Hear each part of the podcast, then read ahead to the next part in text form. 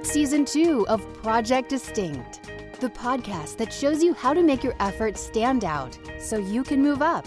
Discover what it takes to grow your business and yourself with best selling author and member of the Sales and Marketing Hall of Fame and the Professional Speakers Hall of Fame, Scott McKain. If you want your customers to be satisfied, you're using a pretty miserable standard.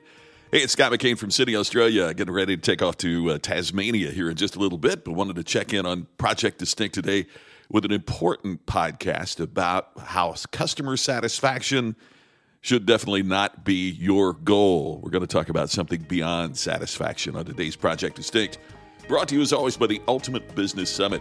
You know, it's next month. Hey, if you haven't registered, we need you to get going. There's not much time left.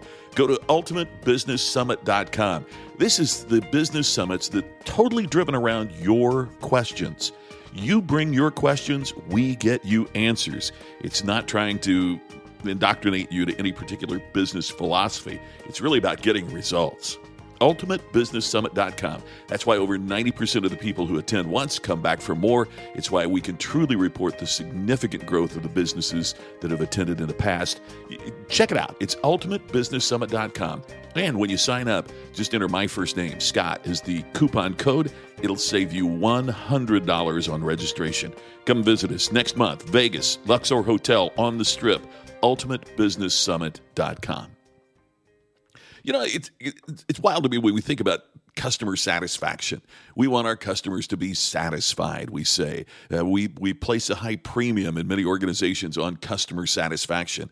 Know, I'm going to suggest to you, I think that's a pretty miserably low standard. Picture, if you will, a guy about to get down on one knee, and he's got this little blue box and a nice ribbon behind his back. It contains a ring that cost four months' salary. As he's setting things up to pop the big question. He nervously asks the person he hopes will become his lifelong partner how she feels about the relationship.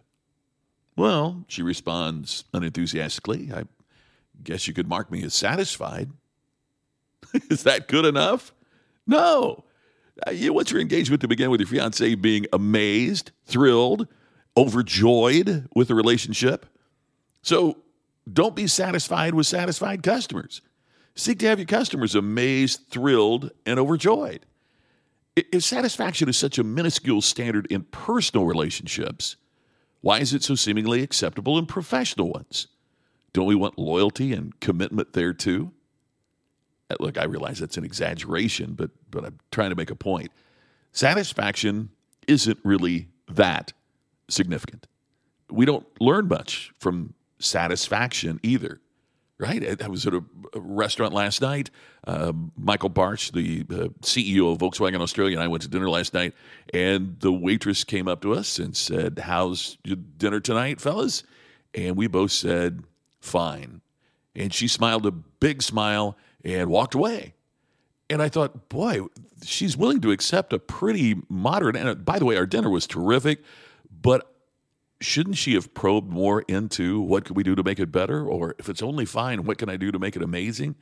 In other words, we seem to accept a lower standard. What we really need to do is to improve how we're doing what we do. You've heard me speak here on this podcast before about customers don't buy your why, they buy your how. What they're buying into is how you deliver on what you promise. So, what we really need to do is to improve that how. How do we do that?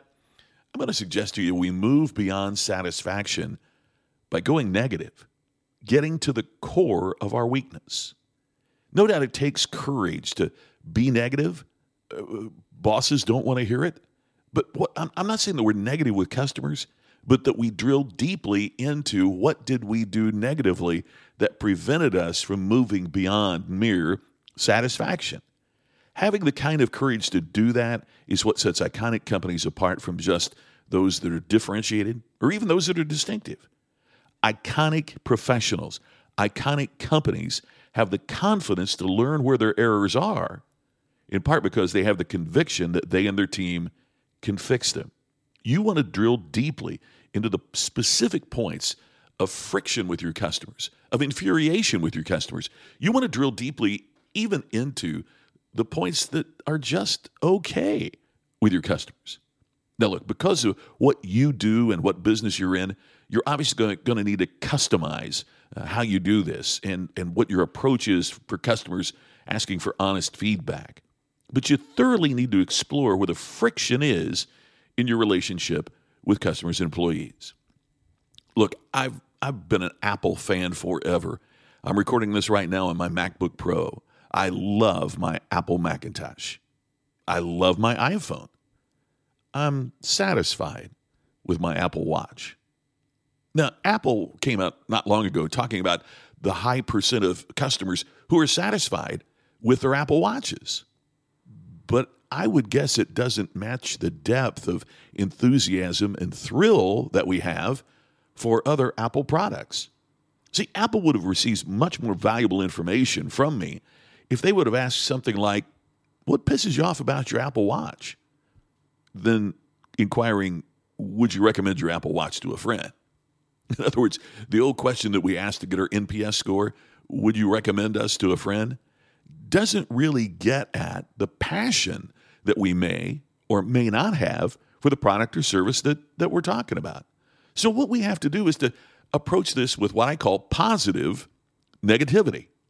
When I tell people they need to go negative, they have a knee jerk response many times. They confuse a search for the negative reactions that we may stimulate in others with having a negative attitude.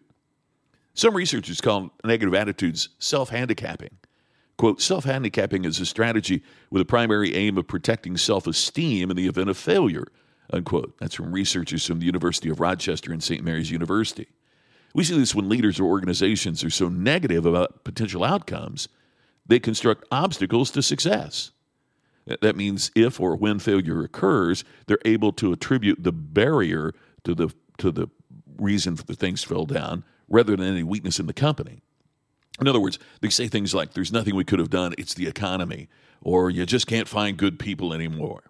Well, those are forms of self handicapping. It's another way of saying it's not my fault, the economy's bad, and I've got idiots working for me. It's those executives who insist we didn't do anything wrong. However, there's another form of negative approach that, de- that, that researchers call defensive pessimism. That sounds kind of, kind of counterintuitive, but I consider it a positive approach to negativity. In other words, what they do is examine what has gone or could go wrong so you can take the necessary steps to prevent it from occurring.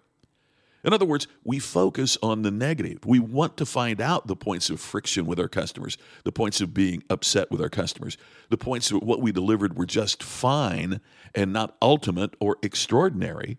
Then what we do is to plan for everything it takes to create systems and processes that raise the game. In other words, what I'm suggesting to you is that in many cases, what we find is that when a customer says something is just okay, when mere satisfaction is expressed, we accept that and move on because we're not willing to drill more deeply into why that tepid response is what we're receiving. But when we start doing that, then what we have to do is not just satisfy the customer. Remember, we talked yesterday about the customer that had uh, a bad situation in a hotel room and they didn't compensate him for it or help him with it. We talked about the person that had the battery go bad in the key fob and, and the dealer charged him to replace it just after he'd spent $90,000 on a car. It's, it's not just changing things for that customer. It's not just trying to please that customer in that situation. We've got to go to beyond that. And the reason that we go negative in this situation is to fix the process that created the problem in the first place. What was the process that was in place that made an employee of that dealership feel like it was okay to charge a customer to replace that battery right after they purchased a new car? What was the process in place that after spending 30 nights at a hotel, the front desk clerk thought it was okay to, to tell the person they weren't going to get compensated for a heated room and and even threaten them with an extra charge for checking out early. We've got to fix the process that creates mere satisfaction and substitute a new one that creates ultimate customer experiences.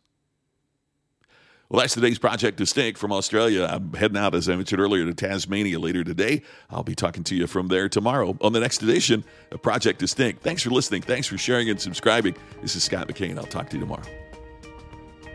You've been listening to the podcast to help you create distinction so you can stand out and move up. Project Distinct with Scott McKain. To have Scott become your virtual coach and to discover more distinctive resources, check out distinctionnation.com for free videos, posts, and more. To have Scott personally deliver his message at your next event, go to scottmckain.com.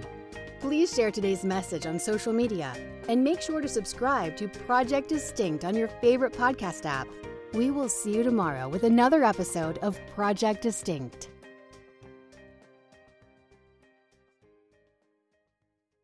This podcast is a part of the C Suite Radio Network. For more top business podcasts, visit c-suiteradio.com.